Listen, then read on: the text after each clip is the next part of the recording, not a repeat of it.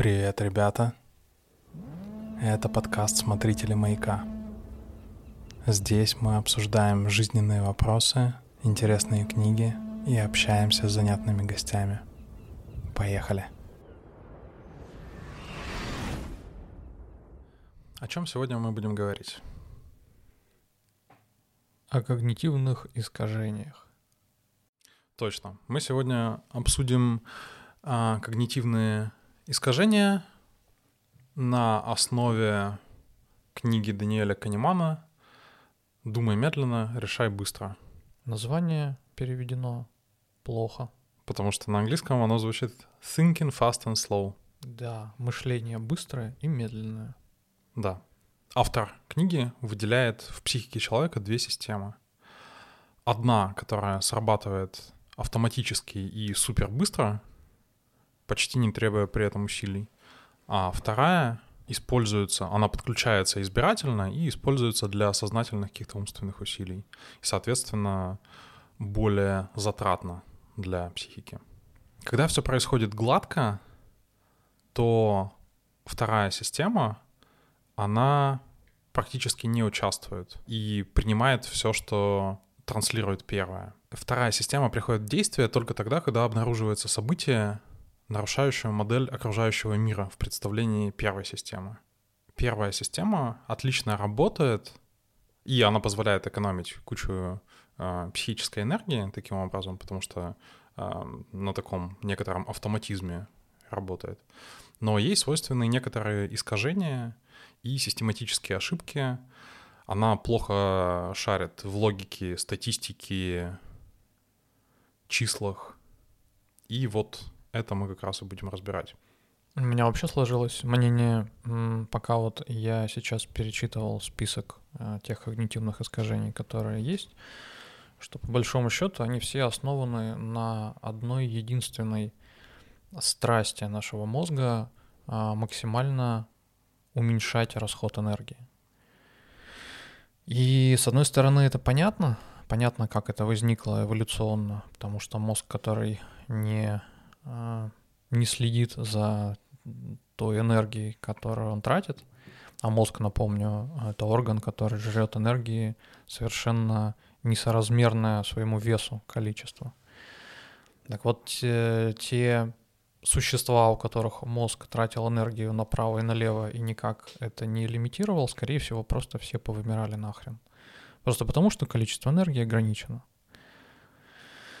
А мы выжили. И мы выжили с э, мозгом, который э, очень по-скупердяйски относится к той энергии, которую он выделяет или не выделяет на какие-то процессы.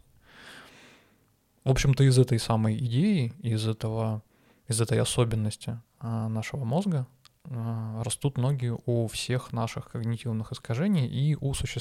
и у существования вот этих двух условных систем мышления, быстрой и медленной.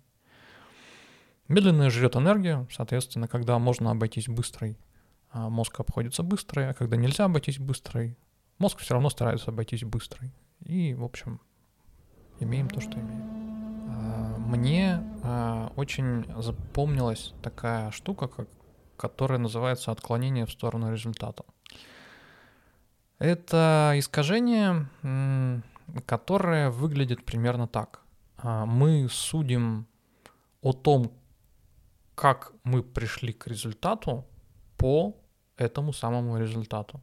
То есть мы оцениваем свои собственные решения, которые привели нас к результату в зависимости от того, хороший получился результат или плохой. А, то есть это то, что по-английски называется result-oriented. Да, это result-oriented. Это происходит потому, что у нас в мозгу есть система вознаграждения, которая выделяет нам дофаминчик или чего-нибудь, каких-нибудь внутренних нейромедиаторных ништяков, в зависимости от того, получили ли мы то, что мозг считает хорошим, или не получили тот путь, которым мы к этому пришли, его абсолютно не интересует. Он не в состоянии это оценить сам по себе. Поэтому такие вот э, исторические деятели, как Екатерина II, которая сказала, что победители не судят, когда кто-то там, если я сейчас, конечно, не путаю каких-то там имен, потому что в истории я не очень хорошо разбираюсь. Но, по-моему, был эпизод, когда Суворов чего-то там поступил как-то... Суворов — это полководец такой. А, поступил как-то... То ли он приказ не выполнил, то ли он по собственной инициативе принял какое-то решение. Ну, в общем, сделал нечто, что было как бы не совсем в порядке вещей, и э, если бы то, что он сделал, не увенчалось успехом, скорее всего, он получил бы за это по шапке. А поскольку у него получилось то, что он хотел, то когда его недоброжелатели предложили его наказать, вот она сказала, что победители не судят. Что, конечно, бред полный, потому что, потому что это оценка по результату. Да, и что в этом плохого? Можно привести довольно много примеров, когда результат, в принципе, неплох, но при этом те решения, которые принимаются в процессе а, дороги к этому результату, они, очевидно, хреновые. Ну, например, мы можем закрыть глаза и перебежать дорогу. И, скорее всего, нас даже машина не собьет. Но было бы глупостью утверждать, что это отличное, отличное решение. Ну, можно потом припираться с водителями и говорить, что победителей не судят. Вот даже Екатерина II, если Екатерина II для вас не авторитет. Так то тогда ну вообще не о чем с вами разговаривать. А еще есть такая поговорка, как все хорошо, что хорошо кончается. Угу. Если мы идем по тропинке а, в ночном лесу через болото а, с комарами малярийными и с крокодилами, и при этом таки доходим а, до нужной нам избушки, то это не значит, что мы выбрали офигенно безопасный путь. Ну да, я от себя добавлю, раз мы оба спортсмены футболисты, то как может плохо действовать на команду и на ее развитие этот эффект? Если вы победили, то у вас в таком случае, ну, если вы судите просто по результату, у вас пропадает мотивация искать ошибки, которые были неизбежно допущены в игре, и как-то улучшать свою игру, потому что вы победители. Mm, Че, какие еще тут можно привести примеры? Ну, вот из того, что мне встречалось э, в реальности, э, я не пристегиваюсь за рулем, потому что ну, я 20 лет езжу за рулем и все еще жив, а значит, и пристегиваться не нужно. Или наоборот, был противоположный случай, э, когда известный какой-то футболист, неважно кто, э, тоже говорил, что он не пристегивается. Когда его спросили, почему, он сказал, что один раз он не пристегивался, ну, в смысле, он до этого все время не пристегивался, и в какой-то момент его машина попала в аварию, и за счет того, что он не был пристегнут, он успел перепрыгнуть на соседнее сиденье. И это а, его спасло. это же был Владислав Радимов, по-моему. Да, мне кажется, что да. вот. Из чего он сделал вывод, что так и надо продолжать, потому что результат оказался положительный где-то в параллельных 50 мирах 50 Владиславов Радимовых, которые не пристегнулись и получили серьезные травмы или умерли, грозят ему пальчиком. Средним. Хорошо, поехали дальше.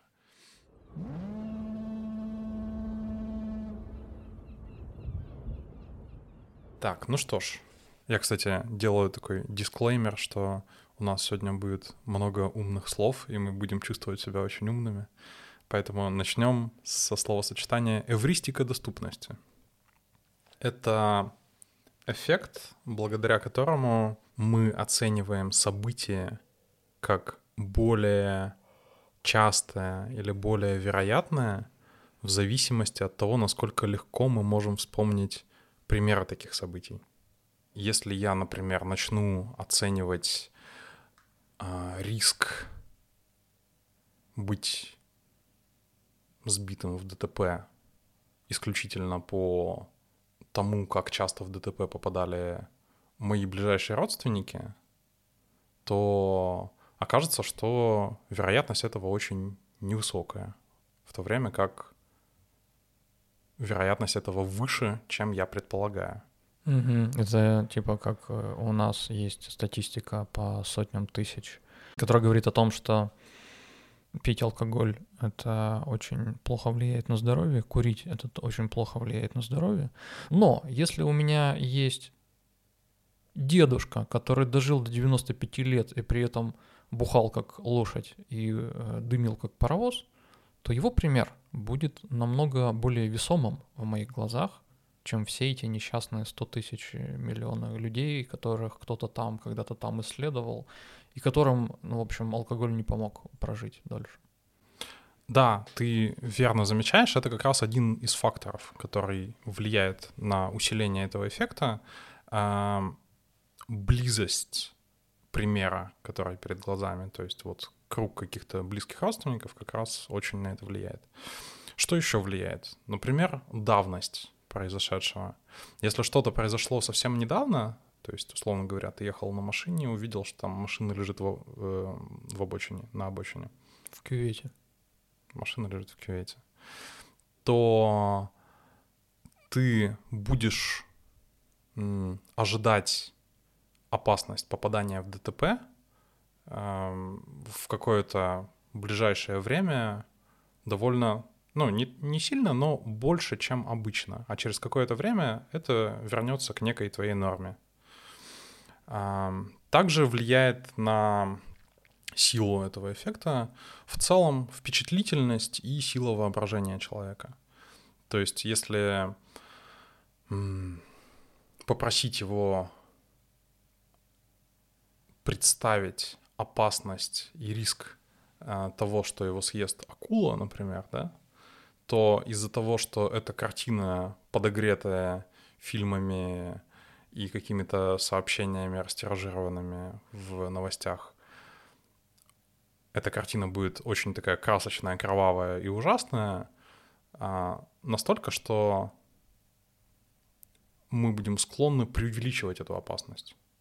В то время как э, на самом деле э, вероятность быть съеденным акулой в целом по планете — это один случай на 300 миллионов э, жителей планеты в год. То есть она исчезающе мала, и гораздо больше вероятности э, помереть от каких-то других причин, которые сосулька мы можем... на голову упала, например. Да, сосулька на голову упала. Просто или... про сосульки, которые падают на голову, не снимают фильмы ужасов.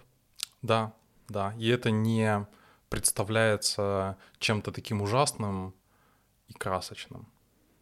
И, наверное, и мне сейчас еще вспомнилась такая штука про то, что когда м- падает где-то самолет, и об этом пишут э, все газеты, то резко подскакивает количество людей, которые отказываются от полета. Они сдают билеты какое-то время после этой авиакатастрофы.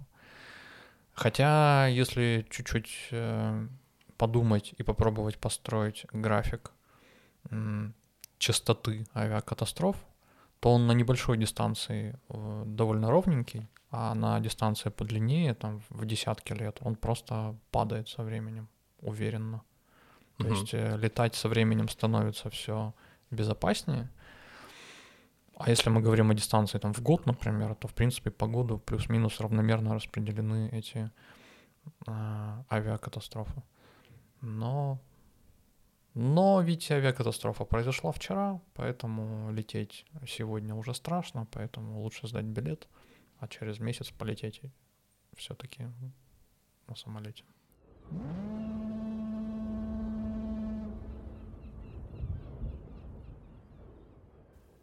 Эффект Даннинга-Крюгера. Это то самое когнитивное искажение, которое заключается в том, что человек, который э, некомпетентен в какой-либо области, считает, что, грубо говоря, в этой области и изучать особо нечего. Э, человек, который например, очень хорошо разбирается в ядерной физике, а, будет считать, что ядерная физика — это очень сложный и э, богатый различными подробностями пласт э, науки. И вообще это занятие как бы для людей э, очень умных. А вот, например, футбол, если он, конечно, не специалист в футболе, то футбол будет ему представляться игрой максимально простой. Ну, как бы, что там уметь? Мячик пнул посильнее, он в ворота и прилетел. А если такой человек попробует оценить, например, насколько сложно петь, то, в общем, тоже, ну, типа, я же в душе пою, и иногда в машине подпеваю, и получается, в общем, хорошо. Ну или он будет склонен к тому, чтобы упрощать ситуацию, например, а, говорить, что тут как бы либо есть талант, либо его нет. А, либо так, да. А основная засада в эффекте Даннинга-Крюгера заключается в том, что человек, который некомпетентен в чем-то, не может оценить глубину своей некомпетентности. То есть он мало того, что считает, что в какой-то какая-то область, в которой он не специалист, устроена просто, так он еще и не поймет, а что, что, собственно, не так, когда ему на это укажут.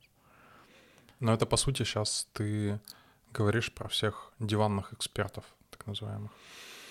Да, пожалуй, что диванные эксперты как раз-таки не очень а, хорошо себе представляют а, границы своих знаний. Истинное знание в том, чтобы знать пределы своего невежества, Казалось бы, эту фразу можно приписать Екатерине Шульман, но это Конфуций. Хм. Я знаю только то, что ничего не знаю. А вы ослы и того не знаете. А вы ослы и того не знаете, да. Это Сократ. Хочется каких-то примеров привести, и мне почему-то невольно лезут в голову политики. Мне тоже. Например, руководство нашей страны э, управляет страной очень плохо. Но что-то мне подсказывает, что немалая часть этого неудачного управления заключается в том числе в неспособности понять, что они делают это плохо.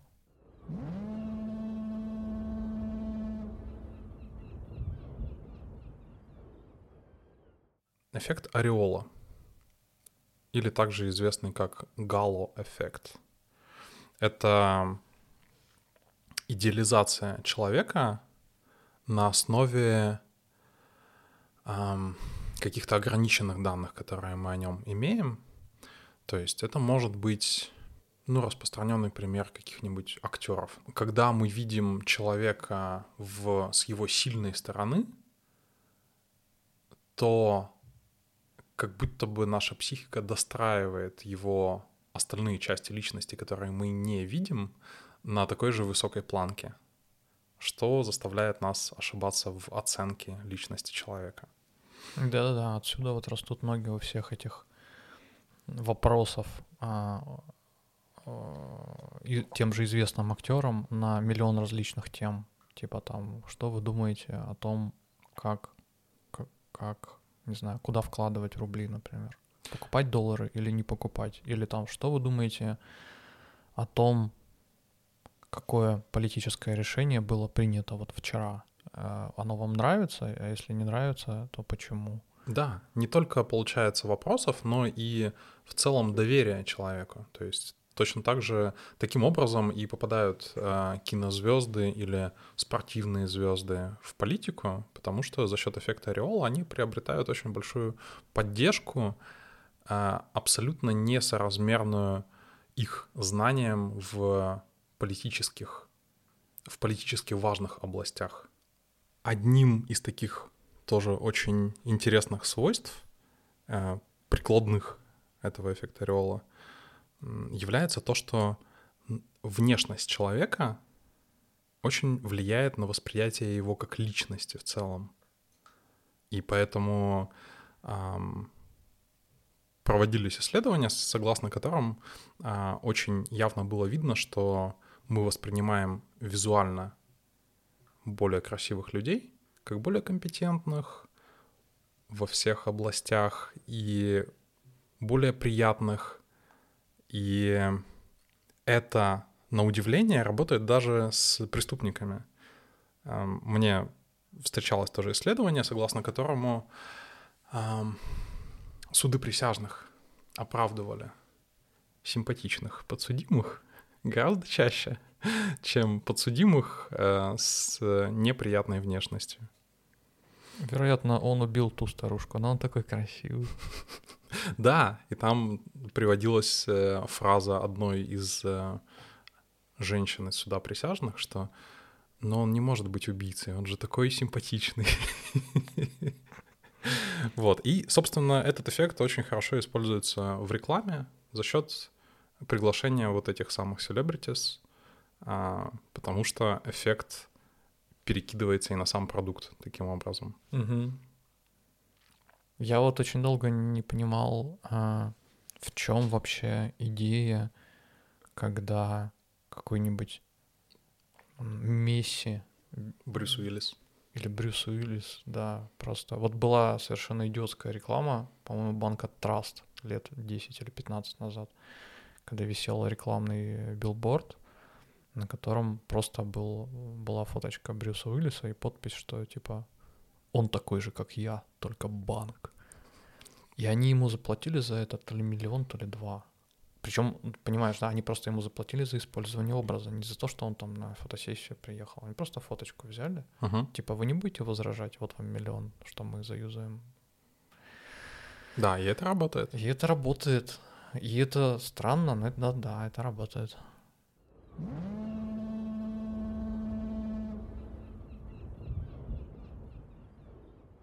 Эффект знакомства с объектом.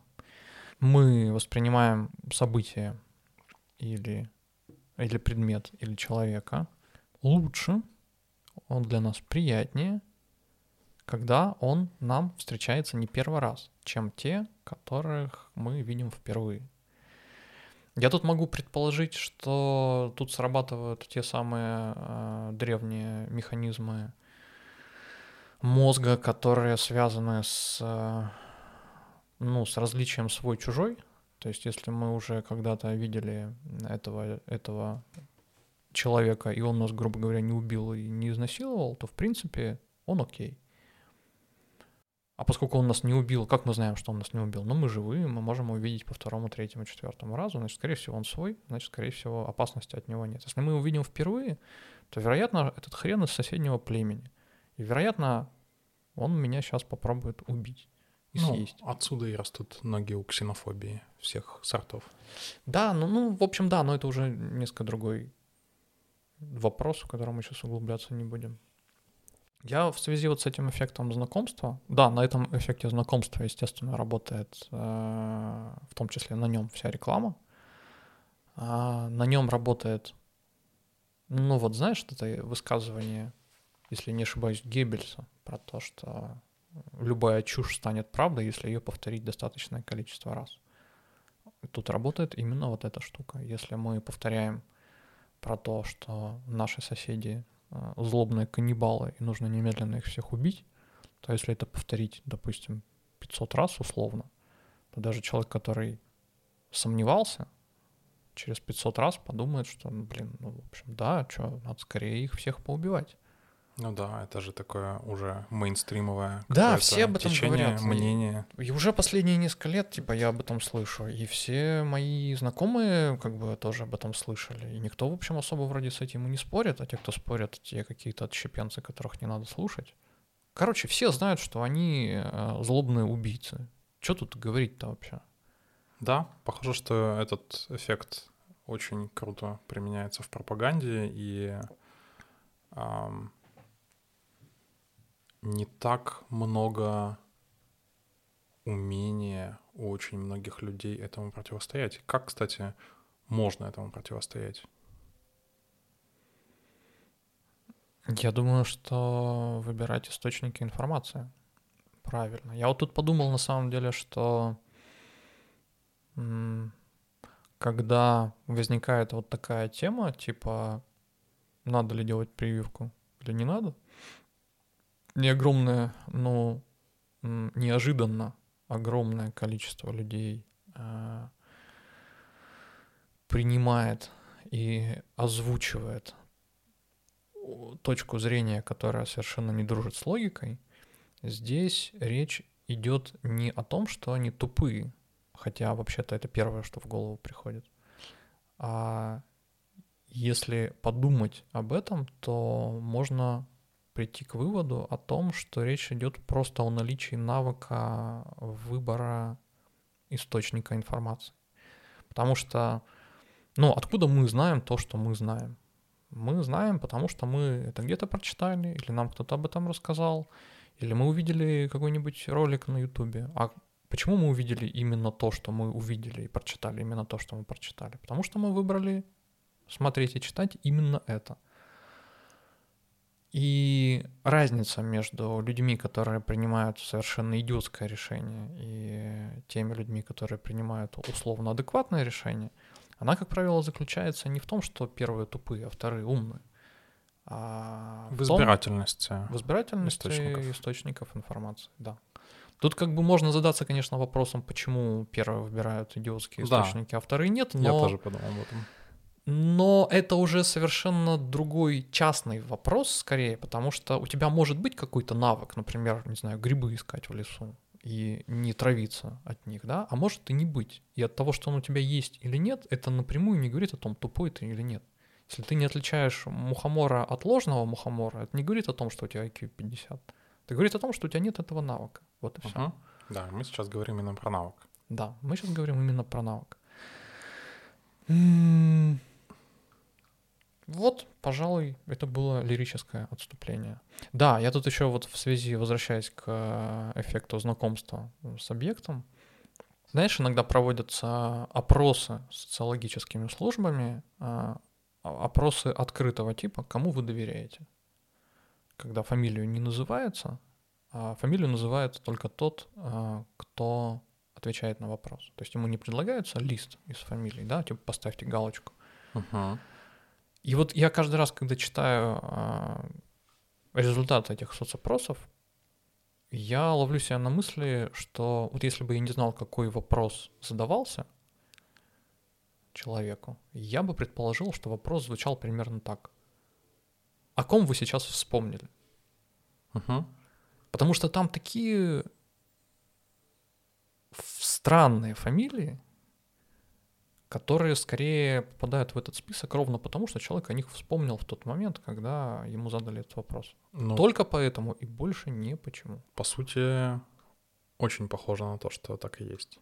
Очень похоже на то, что а, один вопрос подменяется другим.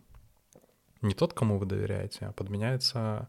Этот вопрос подменяется на а, кого вы можете вспомнить из политиков. Человек отвечает не на тот вопрос, который ему задали, Скорее всего, потому что ответить э, на тот вопрос, который он услышал, ему намного проще психологически, чем ответить на тот вопрос, который ему реально был задан. Да, это, по-моему, называется mental shotgun. Когда ты отвечаешь не на конкретный вопрос, а ты услышал что-то свое, может быть, даже на какое-то одно слово среагировал во фразе, и ты выстреливаешь своим мнением по площади. Mm. Вот, то есть там кто-то спросит тебя, как ты относишься к тому, чтобы, не знаю, космонавт гей полетел в космос. И очень много людей э, будет отвечать на вопрос, как они относятся к геям. Хотя вопрос абсолютно не про это.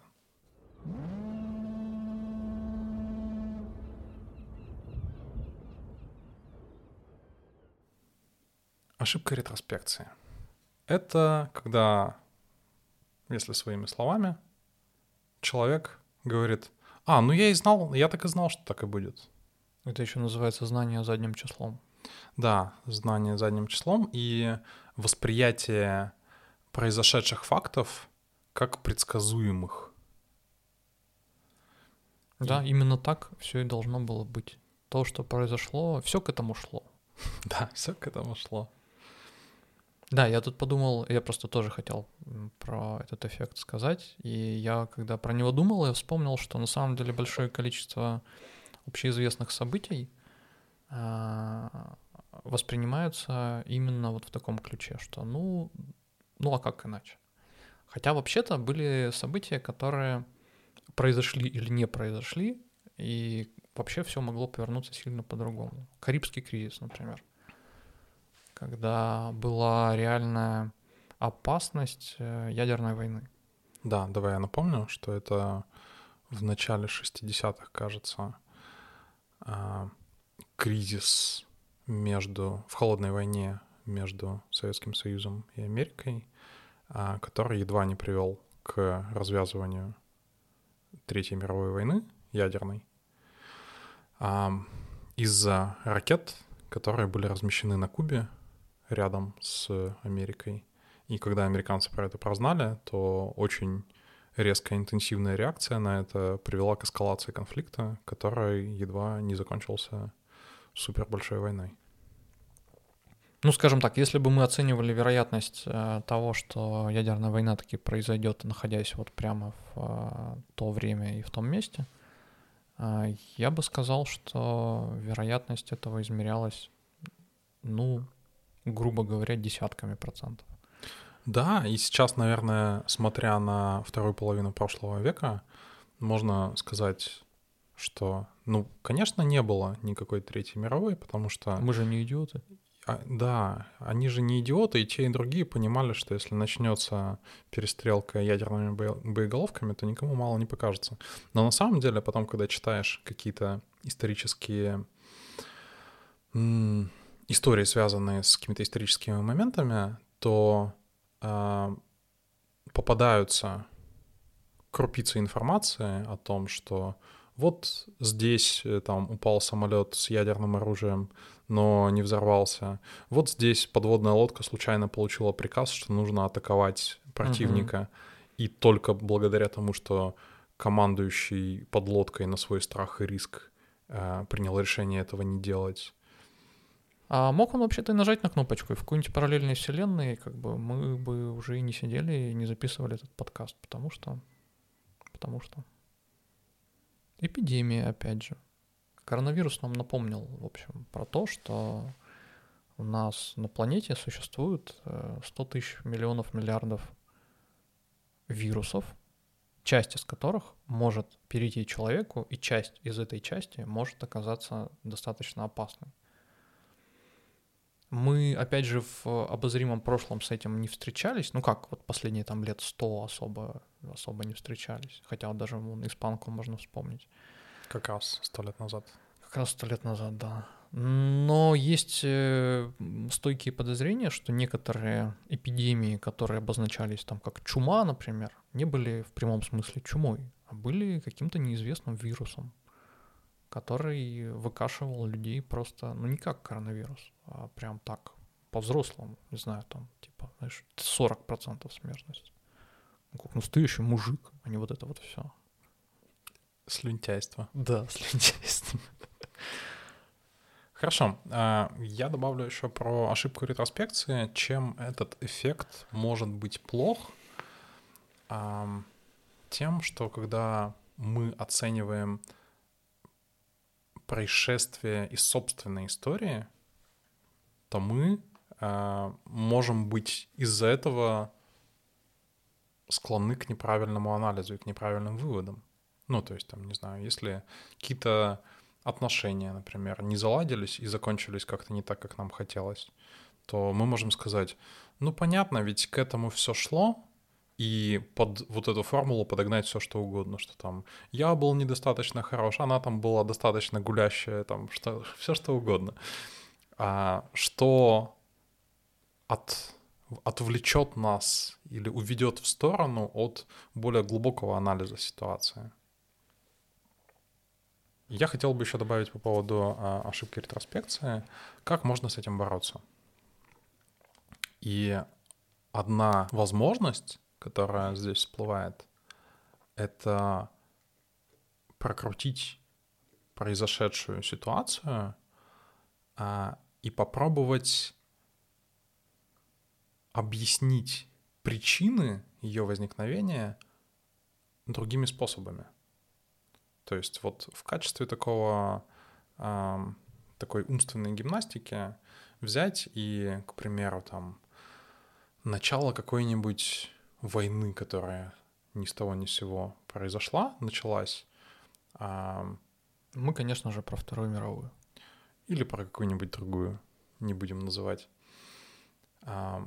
Если есть ощущение, что к этому все шло, и что он по-другому не могло дальше развиваться, развиваться событие, что это было логичное следствие, то можно попробовать придумать хотя бы парочку альтернативных объяснений процессов, которые предшествовали этому событию, которые могли вести к совершенно иным, иным последствиям.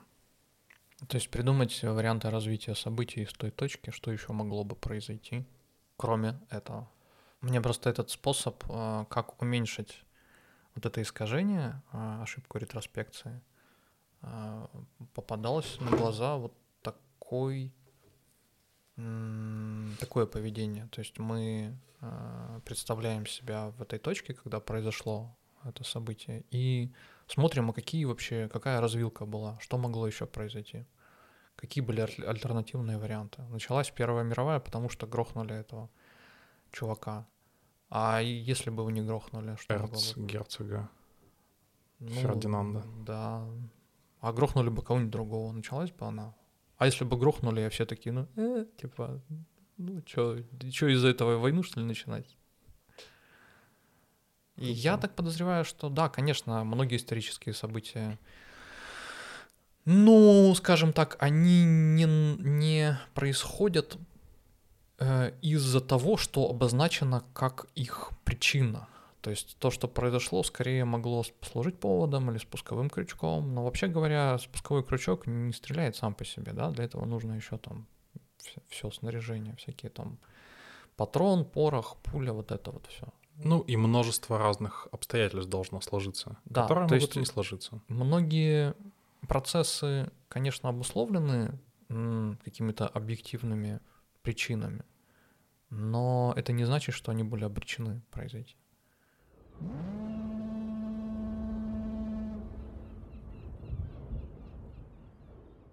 Ну что, давай тогда закругляться. Мы обсудили 5-6 э, основных когнитивных искажений, которые нам захотелось выбрать. Но вообще, на самом деле, их список довольно велик. И если у нас будет настроение, мы еще, возможно, к этому вернемся. Что хотелось бы сказать в заключение? Давай я скажу в заключение. Я подумал, что когда я сейчас читал э, вот этот очень длинный список э, когнитивных искажений, который даже длиннее, чем э, тот список, который есть в книжке Даниэля Канемана, с которой мы начали, я подумал о том, что мы буквально набиты этими самыми искажениями из-за того, что и это вот была мысль, э, до которой я дошел э, недавно, я внезапно понял, что мы, или наш мозг в том числе, никогда не проектировались под задачу объективного восприятия реальности. То есть условный заказчик никогда условному исполнителю такую задачу не ставил, не составлял техническое задание, что, мол, мне нужно, чтобы получился человек, который будет объективно воспринимать реальность. Хер там был наши органы восприятия, и зрение, и слух, и все остальное, что у нас есть, оно, в общем, достаточно, ну, во-первых, не идеальное, а во-вторых, довольно ограниченное по тому диапазону восприятия, который, который у них есть по сравнению с тем диапазоном, который существует в природе. Видим мы, например, достаточно узкую часть электромагнитного спектра, там с 350, по-моему, до 700 нанометров длина волны. А, мы даже радиоволны не видим. Это полный отстой. Слышим мы тоже от 20 Гц до 20 кГц, причем до 20 кГц это скорее у, у ребенков, а взрослые, по-моему, у них снижается этот порог там до 16, 16, 15. И нижний, по-моему, кстати, тоже поднимается чуть-чуть повыше точно так же наш мозг формировался под задачу выживания. И с этой своей задачей худо-бедно ну, он справлялся в тех условиях, в которых мы жили большую часть своей истории. Он и сейчас справляется. по большому счету. По большому счету, да, но сейчас мы живем совершенно не в тех условиях, э, в которых наш мозг формировался. Э, и это, конечно, приводит к массе неудобств, так скажем. Эм, поэтому, поэтому да, поэтому огромное количество багов, а, нестыковок и косяков есть а, в нашем восприятии реальности. И закончу на обнадеживающей ноте, если про эти искажения знать, то есть не нулевой шанс сделать поправку на эти искажения и принимать более правильные решения. Ну да, как говорится, если знать имя дракона, то это уже полдела, чтобы его убить. Если мы знаем, как называются когнитивные искажения и про что они, то у нас есть шанс что-то с этим поделать. Аминь. Всем пока. Это был подкаст «Смотрители маяка». До встречи.